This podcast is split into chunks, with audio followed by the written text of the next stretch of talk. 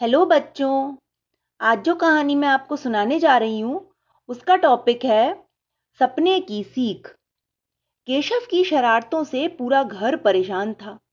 उसकी शरारतों का और छोर नहीं था। स्कूल से आया, बस्ता पटका, खाया पिया और कर दिया अपनी शरारतों का दौर शुरू। कभी पीछे से आकर बहन की चोटी खींचकर भाग जाता तो कभी खाना पकाती माँ की गैस चुपके से बंद कर जाता। कभी चूहे की पूंछ में धागा बांधकर उसे नचाता तो कभी ततैया को पंखों से पकड़कर कुचल ही देता था। छोटे मोटे जीव जंतुओं की तो केशव के घर में खैर ही ना थी। केशव के माता पिता उसकी इन आदतों से बड़े ही दुखी होते थे। उसके पिताजी ने उसके लिए तरह तरह के खिलौने लाकर रख दिए थे। पर दो चार दिन तो केशव उनसे खेलता फिरता फिर उन्हें एक कोने में पटक देता और उसकी शरारतें पुनः प्रारंभ हो जाती।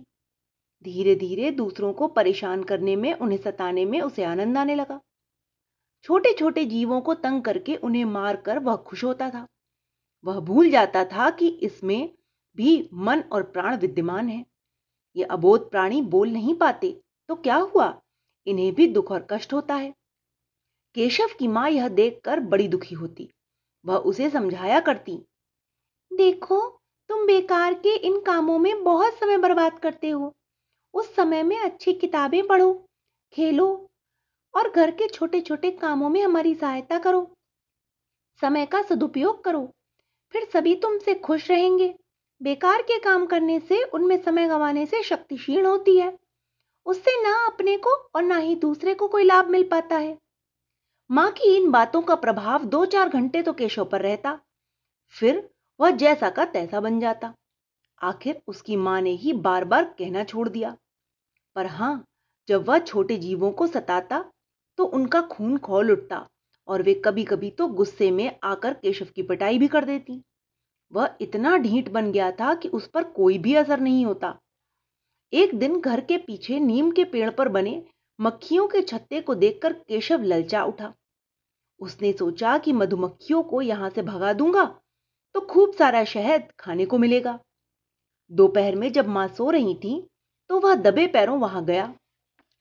पेड़ के नीचे घास फूस इकट्ठा करके उसमें धुआँ कर दिया। धुएँ के कारण मधुमक्खी छत्ते से निकल निकलकर उड़ने लगी। जब वहाँ मक्खियाँ न रहीं तो केशव अपने शरीर को चारों ओर से ढककर पेड़ पर चढ़ा और छत्ता तोड़ने लगा। अभी उसने तोड़ने के लिए हाथ बढ़ाया ही था कि हवा के तेज झोंके से उसके मुँह का कपड़ा उड़ गया। छत्ते में रहने वाले बच्चों के मुँह से उड़ रही मक्खियों का झुंड केशव के मुँह पर टूट पड़ा। केशव इस आकस्मिक हमले से हड़बड़ा उठा और उसका पैर फिसल गया। धड़ाम से वह पेड़ से गिर पड़ा। अब मक्खियों को भी मौका मिल गया। वे उसके शरीर से जगह जगह चिपक कर उसे काटने लगी। जैसे तैसे केशव वहाँ से जान बचाकर भागा। घर के अंदर पहुँचते पहुँचते अनेकों जगह मक्खियों ने उसे काट खाया था। उसके मुँह, हाथ, पैर सभी सूज रहे थे। दर्द से वह बेचैन हो रहा था। माँ को वह जगाए भी तो कैसे? उसकी हिम्मत भी नहीं हो रही थी। जी कड़ा करके खुद दवा की अलमारी के पास गया और जगह जगह जहाँ मधुमक्खियों के डंक लग गए थे, वहाँ दवाई लगाई। एक घंटे की पीड़ा के बाद मधुमक्खियों के काटने की जलन शांत हो गई। केशव का बायां हाथ दर्द कर रहा था। वह हथेली के ऊपर से हिल भी नहीं रहा था। उसके हिलने पर वह दर्द से कराह उठता था। आखिर जब उससे दर्द न सहा गया तो वह माँ के पास गया। आज क्या शैतानी की है तुमने? माँ ने पूछा। कुछ नहीं माँ, मैं तो चुपचाप कमरे में लेटा था। केशव ने अनजान सा बनकर झूठ बोलना चाहा। असंभव, बिल्कुल असंभव है ये। या तो सच सच चुपचाप से बता दो, नहीं तो भागो यहाँ से। भुगतते रहो दर्द। उसे तीखी नज़रों से देखते हुए कठोर स्वर में माँ ने कहा। माँ की डांट से केशर रो पड़ा। वास्तव में दर्द भी अब तेज हो रहा था। उसने रोते रोते माँ को सारी बात सच सच बता दी। माँ ने उसका हाथ छुआ तो केशव चीख पड़ा। वे कहने लगी, लगता है हड्डी टूट गई है। हड्डी टूटने का नाम सुनकर तो केशव ज़ोर ज़ोर से रोने लगा। माँ बोली, दूसरों को सताने वाला कभी न कभी दंड पाता ही है। औरों का बुरा सोचने वाला, बुरा करने वाला कभी सुख पा ही नहीं सकता। जितने जीवों को तुमने सताया है, सब तुमसे बदला तो लेंगे ही। शाम को पिताजी केशव को डॉक्टर के यहाँ ले गए तो उन्होंने बताया कि उसकी हड्डी टूट गई है। डॉक्टर ने डेढ़ महीने के लिए केशव के हाथ पर प्लास्टर चढ़ा दिया। गले में डाली गई पट्टी में हाथ लटकाकर जब केशव घर आया तो वह रुआसा हो रहा था। माँ अभी गुस्से में थी। पिताजी भी कह रहे थे जो जैसा करेगा वो वैसा ही फल पाएगा। बुरा करने वाले लोग रोग शोक और संकट सहन ही करते हैं। घर में कोई ऐसा न था जिसने केशव से सहानुभूति दिखाई हो। सभी उसका तिरस्कार कर रहे थे। केशव ने इतना अपमान कभी नहीं सहा था।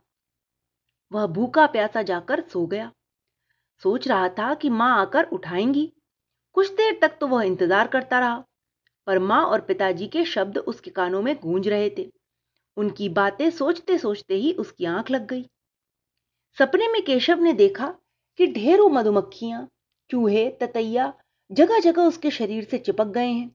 वे उसे खूब ज़ोर ज़ोर से काट रहे हैं। दुष्ट और सताएगा हमें। ले, यही फल मिलेगा तुझे। अब स्वयं सहकर पता लगा कि दूसरों को कैसा कष्ट होता है। मूर्ख, अभी भी सुधर जा। वायदा कर कि कभी किसी को नहीं सताएगा। नहीं तो काट काट कर तेरी जान ले लेंगे हम। अब नहीं सताऊँगा, कभी नहीं सताऊँगा। छोड़ दो मुझे, छोड़ दो। केशव चीखा और उसकी आँख खुल गई। केशव ने पाया कि सराहने बैठी माँ उसकी पूछ रही है। क्या बात है केशव? सहमकर केशव माँ की गोद में चिपकते हुए बोला, माँ मैं अब कभी भी किसी को नहीं तंग करूँगा। तब तो तुम हमारे राजा बेटा बन जाओगे। फिर सभी तुम्हें प्यार करेंगे। कहकर माँ ने केशव को हृदय से लगा लिया। अब केशव सचमुच बड़ा अच्छा लड़का बन गया है। सभी को तंग करना, जीवों को सताना, सब उसने छोड़ दिया है। उसके पिताजी ने उन्हें नन्हे खरगोश लाकर दिए, जिन्हें वह बड़े प्यार से रखता है। अब तो केशव छोटे छोटे जीव जंतुओं को किसी दूसरे के द्वारा भी सताया जाता देखता तो उनसे भी कहता, भाई, इन बेचारों को दुख देने से हमारा गौरव नहीं बढ़ता। अगर कुछ कर सकते हो तो इनकी सुरक्षा और सहायता करो, तभी ये तुम्हें दुआएँ देंगे। केशव की माँ अक्सर कहा करती कि व्यवहार के इस परिवर्तन का कारण उसकी हड्डी का टूटना है।